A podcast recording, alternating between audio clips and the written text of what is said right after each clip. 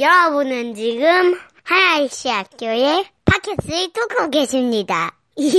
그 제가 여러분들께 이메일 드린 것처럼 그 오늘부터 그 하나님과 돈 시리즈에 대해서 그 설교를 합니다.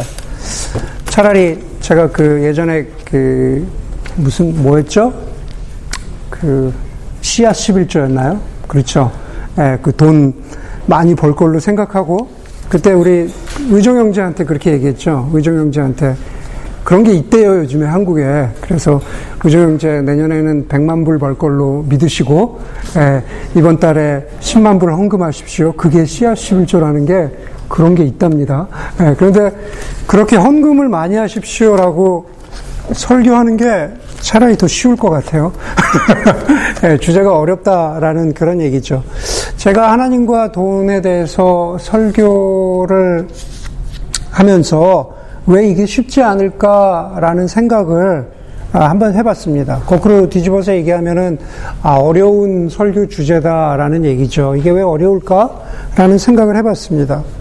가장 먼저 쉽게 얘기해서는 이 설교를 하는 제가 돈을 벌고 있지 않기 때문에 그렇습니다. 물론 제가 교회에서 주는 사례비를 받기 때문에 돈을 벌고 있다라고 또 얘기할 수 있겠지만, 그러나 아마 여러분들처럼 막 치열한 삶의 현장에서 어, 일하고 그리고 거기서 이렇게 무슨 월급을 받는 그런 게 아니기 때문에 돈을 번다고도 할 수 있고 또 돈을 벌지 않는다고도 할 수 있다라고 생각할 수 있는 여지가 아, 있는 것 같습니다. 두 번째로는 제가 돈에 대해서 설교하는 게 왜 어려울까라는 것을 생각해 보니까 뭐 좀 개인적이긴 한 거긴 하지만은 제가 돈에 대해서 큰 관심이 없습니다. 네. 물론 돈 좋아해요. 돈 필요하다는 것도 알고 아는데 네, 돈에 대해서 관심이 없, 없다는 겁니다. 관심이 없다는 것은 어떤 것이냐면은 무슨 내가 돈을 가지고 어, 내가 내 재산을 내 무슨 자산을 크게 늘려보아야겠다라는 것에 대해서 관심을 두어 본 적이 없다라고 얘기하는 게 더 정확할 것 같습니다. 말씀드린 대로 돈은 필요하고 돈은 좋고 또 필요에 따라서 유용하게 잘, 잘, 아, 쓸수 있지만 그러나 어, 그것을 가지고 제가 이렇게 저렇게 뭐 투자를 한다든지 무슨 증식을 한다든지 집을 사서 몇 년 후에 집값이 늘어서 제 돈이 늘었다든지 하는 그런 것에 대해서 관심을 가져본 적이 없기 때문에 어렵다고 느끼는 것 같습니다. 한 2년 전쯤엔가 영화 중에 그, 그, 빅 쇼트라는 영화가 히트를 쳤습니다. 보신 분, 흔들어 보세요. 예, 예, 꽤 보셨나요? 예. 빅 쇼트라는 영화가 히트를 쳤는데 요즘 한 관심 있으시면 한번 보세요.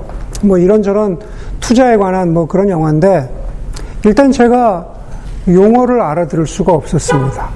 예, 용어를 알아들을 수가 없어서 영어인데 알아듣는데 무슨 말 하는지 알아듣지 못하겠어요. 그래서 한국에 제가 그걸 보고 아 제가 이게 무슨 말인지 이해를 잘 못하겠더라고요. 그랬더니만은 우리 교회 중에 그 귀국하신 윤주영 제가 있지 않, 있으시잖아요. 거기 엔지니어가 아니시니까 투자를 하시는 분이니까 목사님 앉아보세요.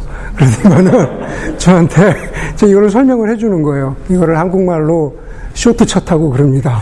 그거를 아시는 게 중요해요. 그러면서 한참 그 영화에 대해서 그 용어에 대해서 쭉 설명을 하는데 알 듯 모를 듯 잘 모르겠더라고요. 잘 모르겠어요. 그래서 저희 아들한테 저희 아들이 저한테 그래요. 걔도 이제 그 마케팅 비즈니스 메이저니까 아빠 그 영화 봤어? 그 영화 진짜 재밌지? 그러더니 아빠가 잘 이해가 안 되던데 그랬더니만은 또 걔가 또 막 자꾸 설명을 하는 거예요. 자기 나름대로. 그런데 한국말로 설명을 들어도 잘 모르겠는데 제가 뭐 영어로 들어서 알겠습니까? 잘 모르겠더라고요. 다시 말해서 그 돈에 대해서 그것에 대해서 이해하려고 하는 열정이 제 안에 그렇게 없구나라는 것을 네, 좀 느꼈습니다. 어, 여러분들처럼 어떻게 보면은 치열하게 돈을 벌고 있지 않고 그리고 돈에 대한 관심이 크게 없다는 것이 제가 이 주제에 대해서 어렵다고 느끼는 개인적인 이유인 것 같습니다. 제가 어렵다고 느낀다면은 아마 여러분들은 좀 부담스럽다고 여길지도 모르겠습니다. 돈에 대해서 어, 혹 재물에 대해서 주제를 다루다 보면 자신의 욕심이 자신의 탐욕이 그대로 드러날 수도 있고 그렇기 때문에 자신의 영혼의 상태가 아, 엉망이구나, 아, 망가졌구나라는 것이 드러나고 그것을 다른 사람이 아니라 스스로 인정해야 될지도 아, 모르겠습니다. 아, 그런 것이 드러나면은 아, 정말 지금 내 삶은 하나님이 바라시고 하나님이 원하시는 그러한 삶의 모습으로 빚어져가고 있지 않구나라는 것이 확인될 수도 그리고 깨달아질 수도 있기 때문에 그렇습니다. 결국 돈이라는 것이 우리 삶에서 뗄래야 뗄 수 없고 꼭 필요한 것이지만 그러나 동시에 우리 영혼에 큰 영향을 주고 있다라는 것.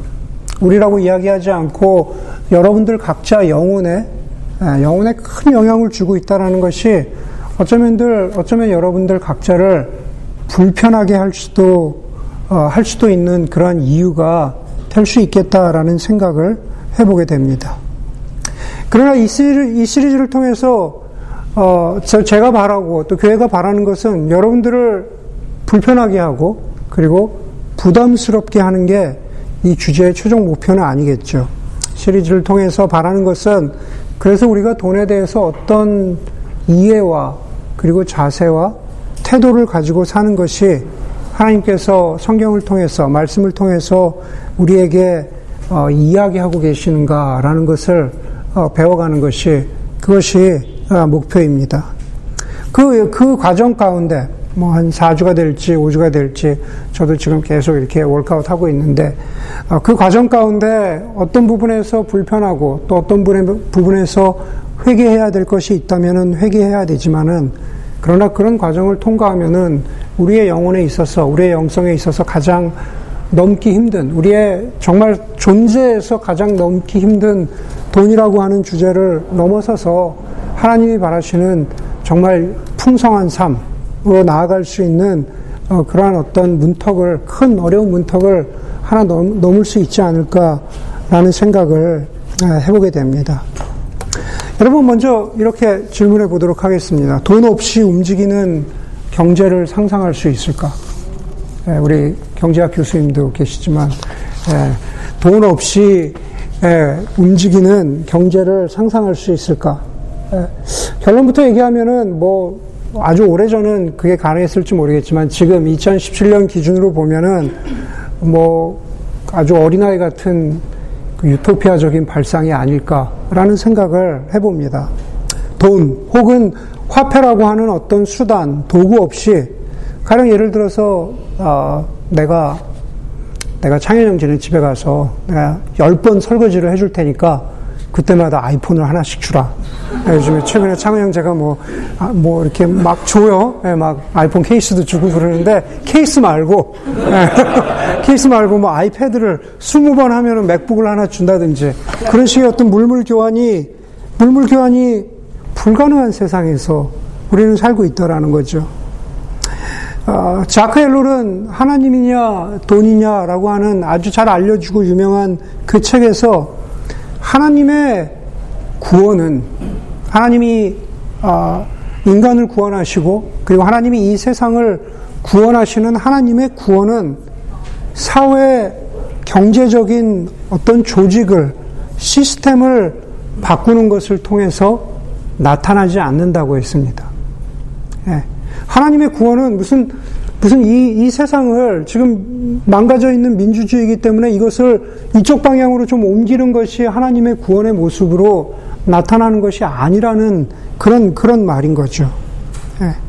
돈과 관련해서 아마 사회 경제적인 어, 조직을 뭐 크게 이야기 나누자면 뭐 자본주의가 있을 것이고, 그렇죠. 뭐 공산주의가 있을 것이고, 그리고 뭐 사회주의 뭐 이런 것들이 있을 것입니다. 아까 교수님 얘기도 했지만은 돈이라고 하는 화폐, 수산 가치를 그냥 숫자, 예, 수량으로도, 어, 숫자로도 이야기할 수 있겠지만은 그것을 철학적이라고 이야기할 수 있을지 모르겠지만은 수량이나 숫자가 아니라 또 조금 더 사람 쪽으로, 철학 쪽으로 끌어서 당겨서 이야기한다면 결국 자본주의냐, 공산주의냐, 아, 사회주의냐 하는 것도 결국에는 그 돈을 누가 소유하느냐라는 소유의 문제라는 거죠. 소유의 주체가 누구냐라는 것으로도 이야기할 수 있다라는 겁니다. 이따 얘기해 주세요. 설교 끝나고.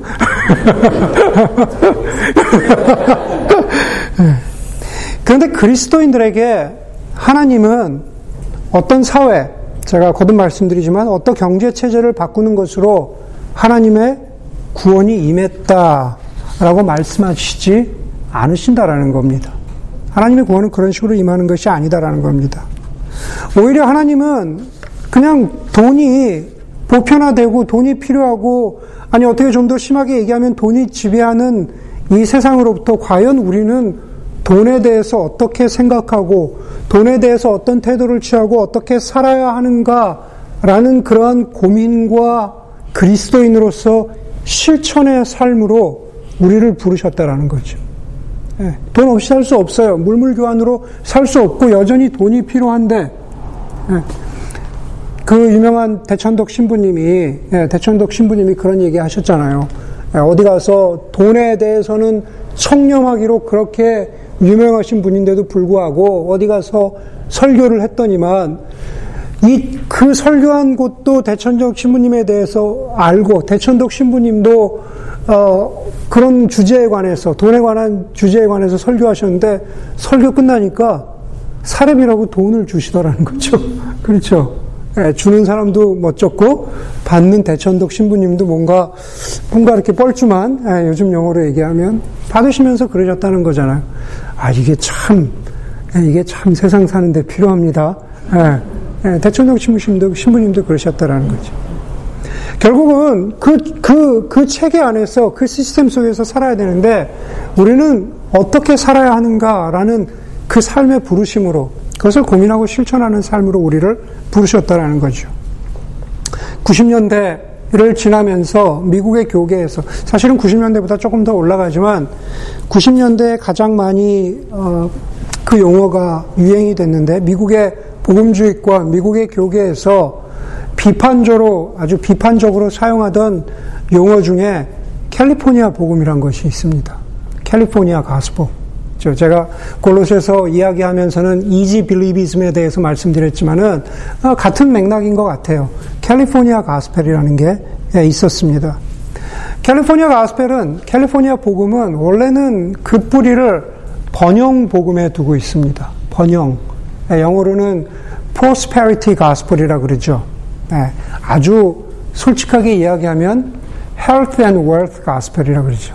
네, 부와 건강의 복음이라 그럽니다. 성경에서 성경에서 하나님께서 하나님께서 그리스도인들에게 부자 되는 것과 그리고 건강한 건강하게 사는 것을 약속하셨다라는 겁니다. 그게 복음이라는 겁니다. 그런데 그것이 가장 이미지로 현상적으로 드러나는 곳이 저기 남부가 아니라 예, 남부가 아니라 캘리포니아라는 거죠. 예, 캘리포니아라는 겁니다.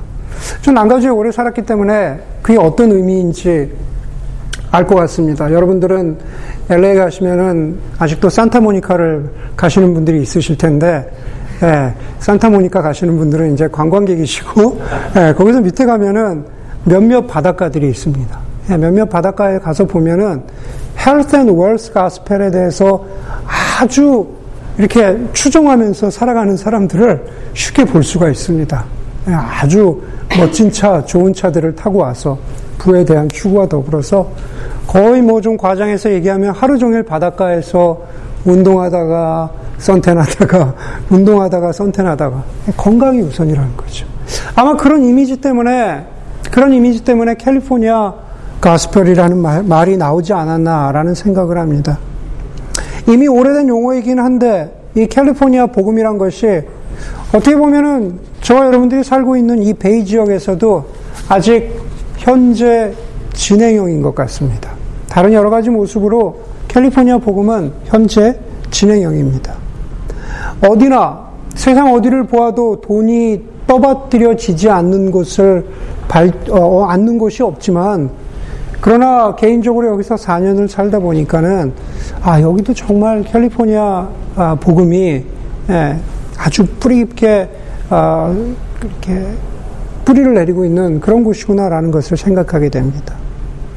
돈을 버는 사람들은 버는 사람대로 더 많이 조금 더 있었으면 좋겠다라는 것을 추구하고 또 이 베이 지역에서도 없는 사람들은 없는 대로 돈이 없는 근심과 걱정에 눌려서 살아가는 게 예, 그것이 어, 지금 우리가 보고 있는 실체입니다.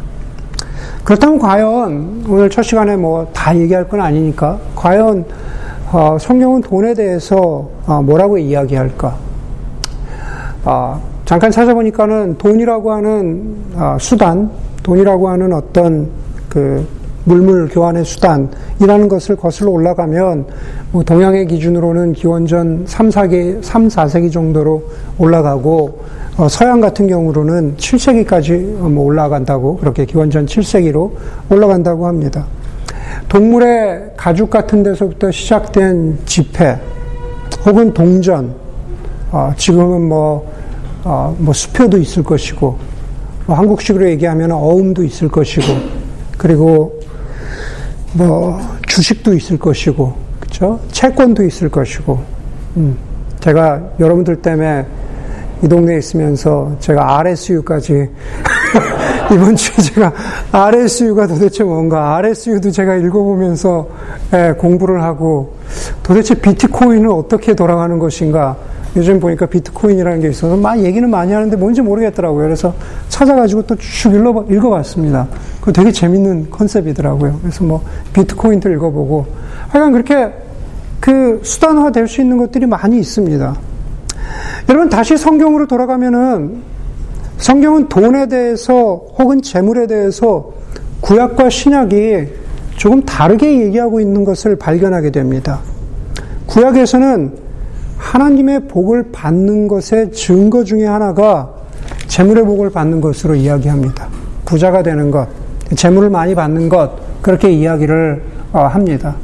가장 대표적인 뭐 책으로서는 신명기를 보아도 그렇고 그리고 사람으로 보면은 아브라함이나 대표적으로 아브라함이나 뭐 욥이나 아, 솔로몬을 보면 제가 세 사람 예만 들었지만은 어, 하나님의 복을 받는 것의 한 증거로 세 사람을 이야기하면서 재물, 돈 어, 그런 것의 축복을 말합니다. 그런데 신약에 오면은 구약과는 좀 다릅니다. 오늘 본문이 돈에 대해서 예수님이 말씀하시는 대표적인 그러한 본문입니다. 아무도 두 주인을 섬기지 못한다. 한쪽을 미워하고 다른 쪽을 사랑하거나 한쪽을 중히 여기고 다른 쪽을 업신 여길 것이다. 너희는 하나님과 재물을 아울러 섬길 수 없다라고 하는 게 예수님이 돈에 대해서 말씀하시는 대표적인 본문입니다. 구약은 마치 재물을 돈을 재물 혹은 돈을 인정하는 것으로 보이고 신약은 정반대로 돈에 대해서 경계합니다. 여기서 우리는 질문할 수가 있겠죠. 우리는 구약과 신약 사이의 이 불일치를 어떻게 봐야 하는가? 예수님께서 예수님께서 이 땅에 오셔가지고 자신이 전한 복음에 대해서 반대하는 어, 대표적으로 바리새인들에게 이렇게 말씀하셨죠. 나는 율법을 폐지하려고 온 것이 아니라 율법을 완성하려고 왔다 그랬습니다. 제가 자주 드리는 말씀이지만 우리가 예수님이 전하신 하나님 나라의 복음을 진정으로 받아들이고 그 복음에 따라 살게 되면 우리는 구약 율법에서 말하고 있는 하나님을 사랑하고 그리고 하나님께 순종하고 이웃을 돌아보는 삶을 살게 된다라는 겁니다. 다시 말해서 율법에 대해서 율법과 관련해서 이야기하면은 율법의 문자나 율법의 조항에 얽매이지 않지만 구약에 나와 있는 율법의 정신을 받아들이고 살게 된다라는 겁니다. 그게 바로 나는 율법을 폐지하려 온 것이 아니라 율법을 완성하려고 왔다는 예수님의 말씀이라는 거죠. 그런데 그것은 돈에 대해서도 마찬가지라는 겁니다.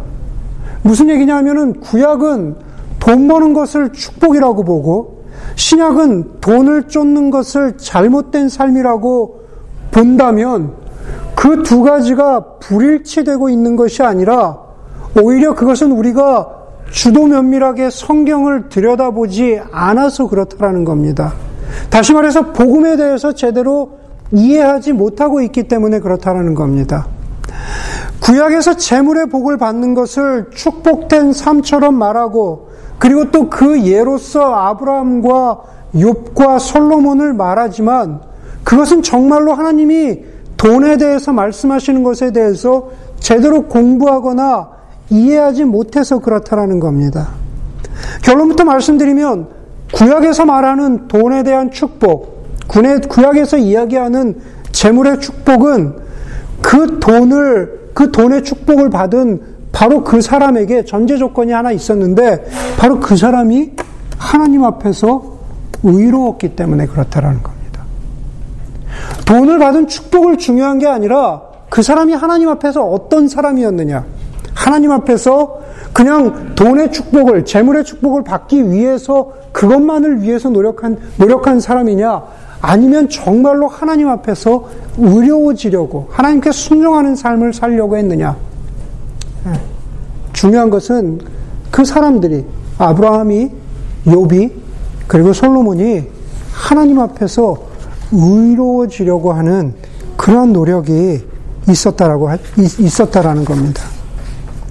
여러분 아브라함의 재산이 늘어나는 게 언제 늘어납니까? 아브라함이 조카 롯, 조, 조카인 롯 사이에서 그 땅에 대한 분쟁, 같이 거할 수 없는 그러한 상황에서 아브라함이 어떻게 합니까? 아브라함이 하나님 앞에 재단을 쌓고 예배하면서 다시 말해서 하나님의 뜻에 순종하려고 하면서 하나님께 하나님 앞에서 하나님이 말씀하신 대로 의로워지려고 했을 때 그리고 그 결과로서 아브라함이 자신의 기득권을 포기했을 때 하나님으로부터 땅을 얻게 될 것이라고 하는 다시 말해서 그것이 돈이든 재물이든 땅이든 무엇을 얻게 될 것이라고 하는 그러한 약속을 받았습니다.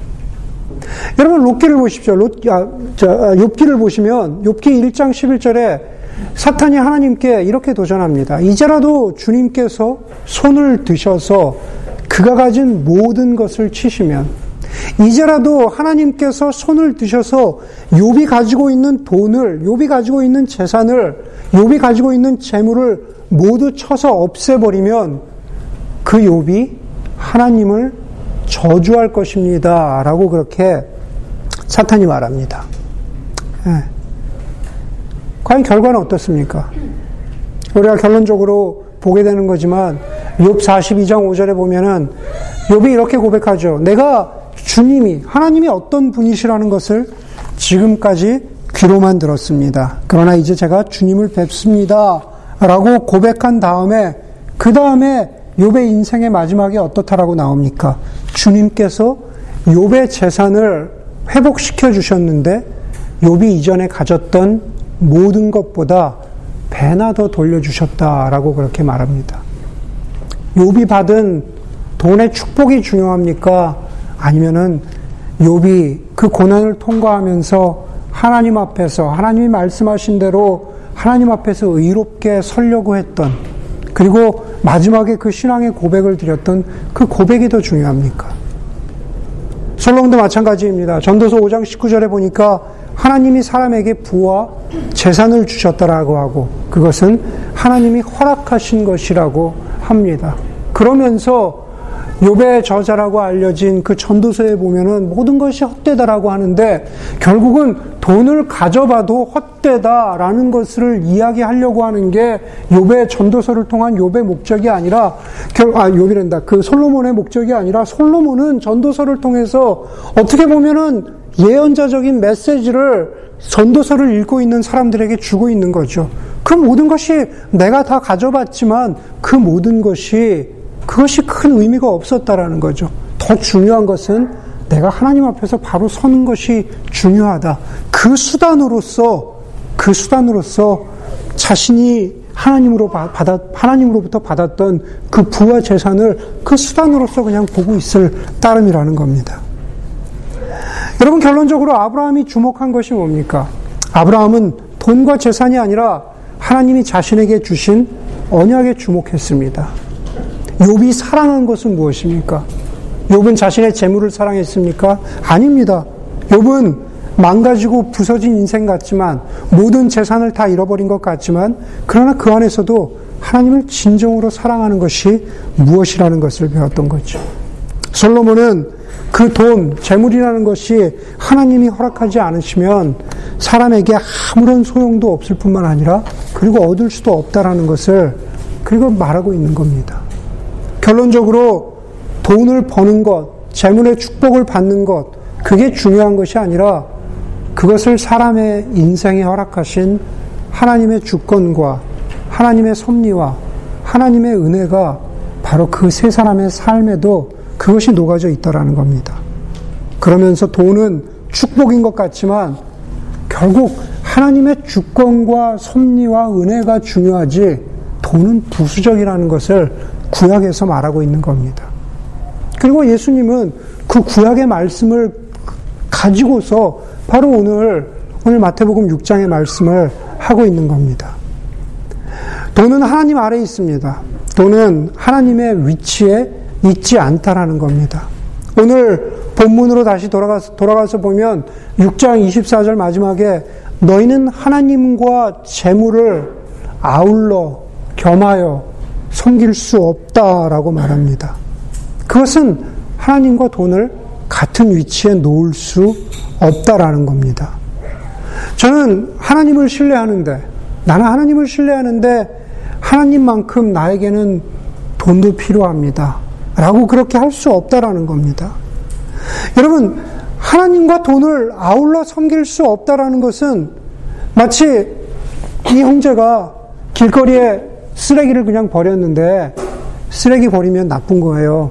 네, 앞으로 그러지 마세요. 제가 어깨를 툭툭 쳐주고 앞으로 쓰레기 버리면은 아, 교인들 앞에서 망신 줄 거예요. 네.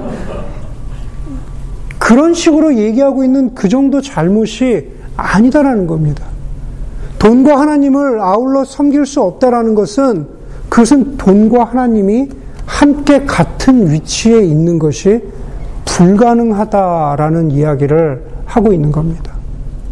제가 자주 우상에 대한 비교를, 우상에 대한 예화를 들면서 필립 얀스에 대한 그 필립 얀스가 했던 이야기를 자주 예로 듭니다. 그렇죠?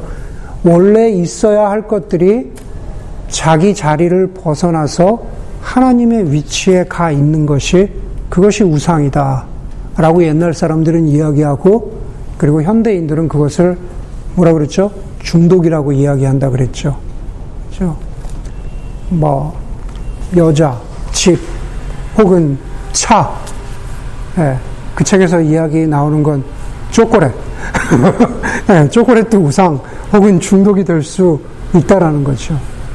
아마 그런 측면에서 보면은 돈도 자신이 있어야 할 위치를 벗어나서 하나님의 위치에 갈 때 우상이 된다라고 그렇게 이야기할 수 있을 것 같습니다. 그런데 여러분 성경에서는 사실 그거보다는 조금 더 나갑니다. 예. 다른 것들은 다른 것들은 초콜릿이라든가 차라든가 이런 것들은 사실은 조금 중립적인 가치로 놓습니다. 예, 좋고 나쁘고의 예, 가치가 아니라 어떤 면에서는 좀 어떤 어떤 때는 좋은 것이 될 수도 있다라고 이야기를 해요. 그런데 돈에 대해서는 하나님께서 어, 예수님께서 복음서에서 그렇게 말하고 어, 있지 않습니다. 저도 여러분들에게 여러분 돈이란 것은 좋은 것도 아니고 나쁜 것도 아니고 그냥 중립적입니다. 여러분들이 쓰기에 따라서 잘 쓰면은 좋은 것도 되고 나쁜 것도 되고 어, 그렇게 얘기할 수 있으면 좋겠지만 예, 성경은 그렇게 이야기하고 있지 않다라는 겁니다. 여러분 우리가 흔히 교회에서 그런 얘기 많이 들어보셨는데 만문주의라는 그 이야기를 그 많이 듣습니다. 뭐 물질 만능주의, 뭐 배금주의, 돈, 황금주의, 돈이 모든 것을 우선하는 그런 의미에서 우리가 만문주의라는 그런 그런 말을 용어를 사용합니다. 여러분 만문이라는 것은 예수님 당시에 지금은 죽어버린 언어인 예수님 당시에 예수님이 사용하셨다라고 전해지는 그 아람어에서 비롯된 그 비롯된 그 단어거든요. 예. 그것은 돈을 이야기하기도 하고 그리고 재물을 이야기하기도 하는 돈과 재물을 표현하는 그러한 단어입니다.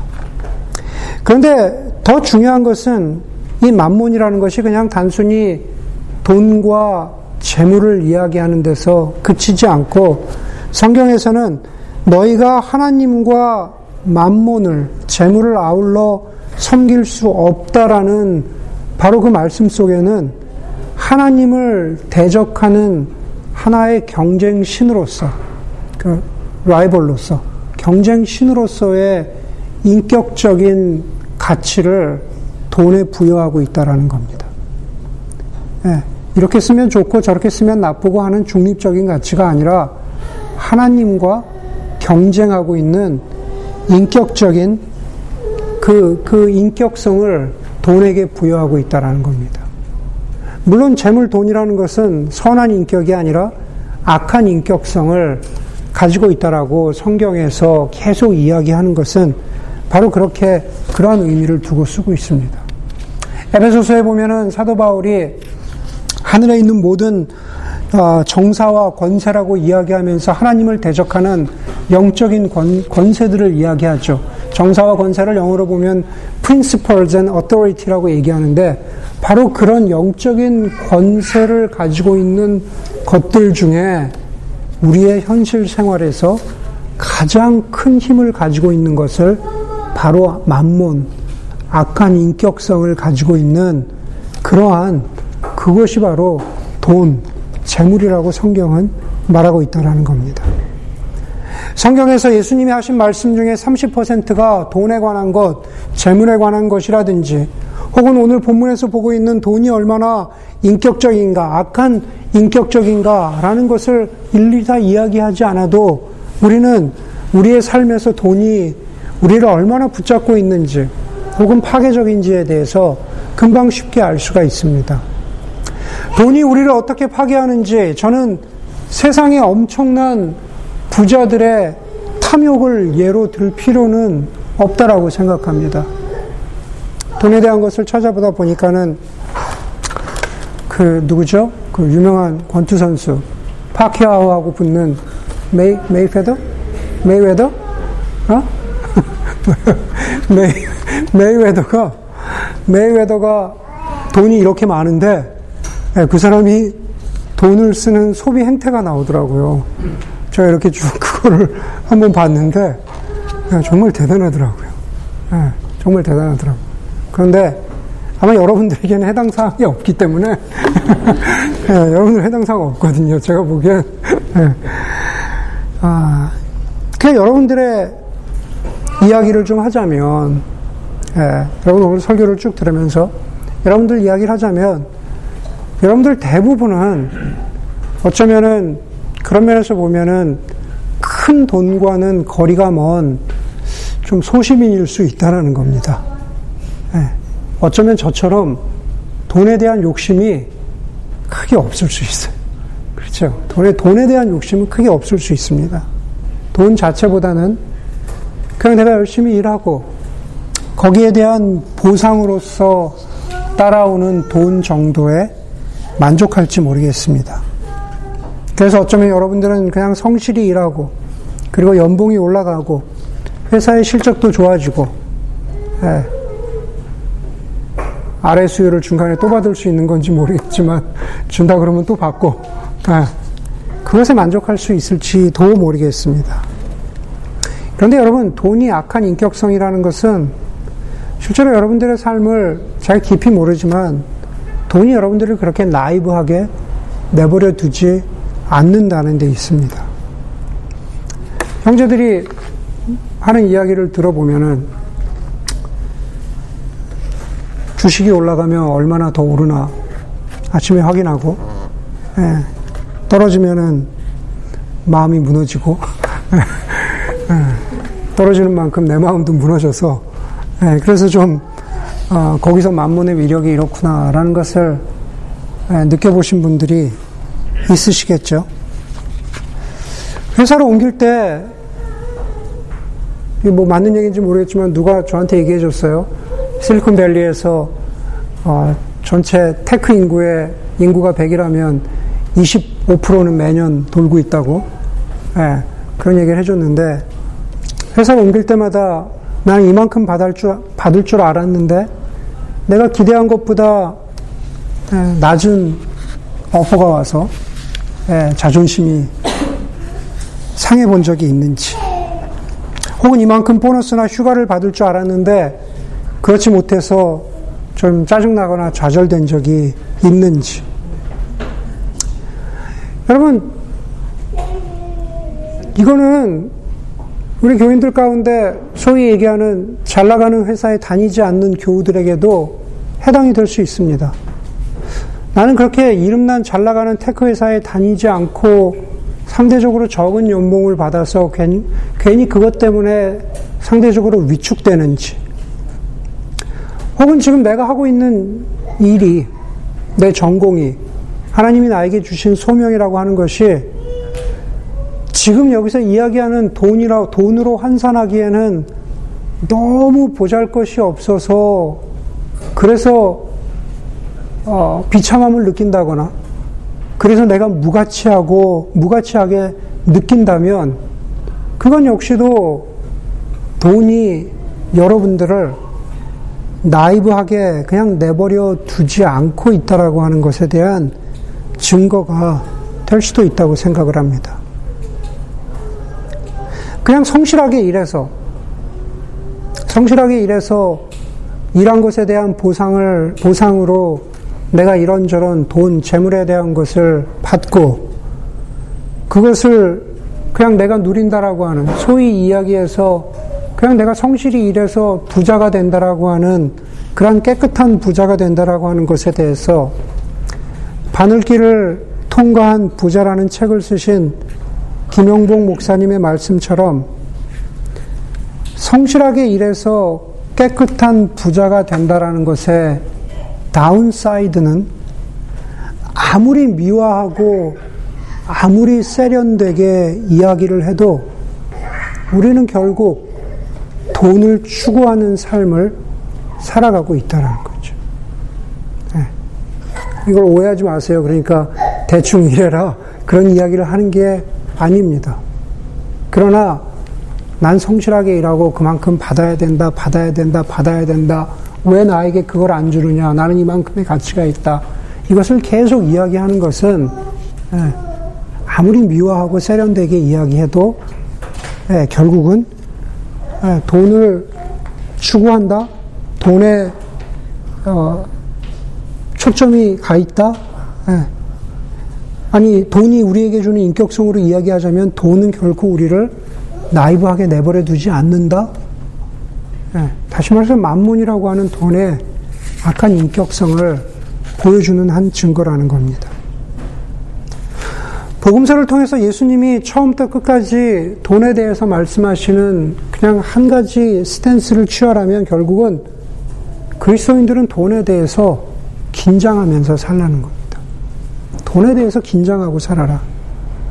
왜냐하면 돈이란 것은 우리를 하나님으로부터 멀어지게 하고 하나님을 신뢰하기, 신뢰하기보다는 그 자체에 제가 지금 여러분들의 예를 이렇게 저렇게 들었는데 뭐 맞는 부분도 있고 틀린 부분도 있겠지만 그 자체의 모든 마음을 뺏기도록 하는 악한 인격성을 갖고 있기 때문에 그렇다라는 겁니다.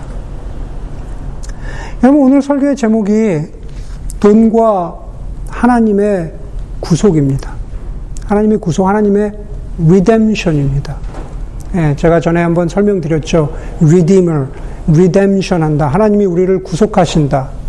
하나님이 당신의 아들 예수 그리스도를 우리를 위해서 이 땅에 보내시고 십자가에 달려 죽으시도록 허락하시고 그래서 저와 여러분 우리와 이 세상을 원래 다시 있어야 할 자리로 돌아갈 길로 돌이키시고 그러한 길을 마련하셨다라는 것을 구원이라고도 표현하지만은 저는 오늘 설교에서를 설교에서 그것을 구원이라기보다는 redemption 구속이라고 말씀드리고 싶습니다. 그냥 신학적인 근거는 부족하고 이게 맞는 말인지 틀린 말인지 모르겠지만 왠지 구원보다 하나님이 나를 구원하셨다보다 신학적인 근거는 없어요. 그런데 하나님이 나를 구속하셨다라는 게 그냥 왠지 더 파워풀하게 느껴져서 그래요. 네. 파워풀하게 하나님이 나를 구속하셨다. 하나님이 이 세상을 구속하셨다. 하나님이 나를 구속하셨다라고 하면은 하나님이 나의 주신 주인 되실 뿐만 아니라 이 세상의 이 모든 것에 왕이 되셨다라고 하는 예수님의 주권이 더 힘있게 느껴지기, 느껴지기 때문이고, 그리고 하나님이 그 구속자가 되신다라는 그 예수 그리스도의 영원하신 힘과 능력은 돈에 대해서도 예외가 아니라는 것이 하나님의 구속에서도 느껴지기 때문에 그렇습니다. 비록 돈은 만몬이라는 이름으로 이 세상을, 지금 현재 이 세상을 움직이는 가장 큰 힘처럼 여겨지지만, 그러나 하나님의 구속하심, 하나님의 리뎀션과 비교하자면 가장 파워풀해 보이는 그 돈도 일시적이라는 겁니다. 영원하지 못하다라는 겁니다. 그래서 자문의 저자는 이렇게 말합니다. 부자가 되기를 힘쓰지 말고 사사로운 돈 버는 지혜를 버려라. 내가 어찌 허무한 것에 주목하겠느냐. 정령 재물은 스스로 날개를 내어 하늘을 나는 독수리처럼 날아갈 거다. 그렇게 자문의 저자가 말합니다. 내가 어찌하여 왜 허무한 것에 주목하느냐. 다시 말해서 영원하신 구속자 대신 리디머 대신 예수 그리스도 앞에 우리가 느끼기에는 그 돈이 정말 겸하여 섬기는 것처럼 그렇게 파워풀하게 느껴지지만 그러나 예수 그리스도 앞에 그것이 대적이 되지 못한다라는 겁니다. 저 오늘 설교를 마무리하면서 여러분들에게 말씀드리고 싶은 것, 당부하고 싶은 것은 바로 그것입니다. 우리를, 우리를 최종적으로, 우리를 영원히 구속하는 것, 우리를 영원히 붙잡는 것, 그것은 돈이 아니라 바로 예수 그리스도, 예수 그리스도의 정말 우리에게 평안과 소망을 주는 것이 돈이 아니라 예수 그리스도께서 우리를 구속하셨다라는 그 진리, 그리고 거기에서부터 우리가 참 평안과 소망과 우리의 안정을 어디에 두고 살아야 하는가라는 것에 대한 우리의 믿음을 두어야 한다라는 거죠.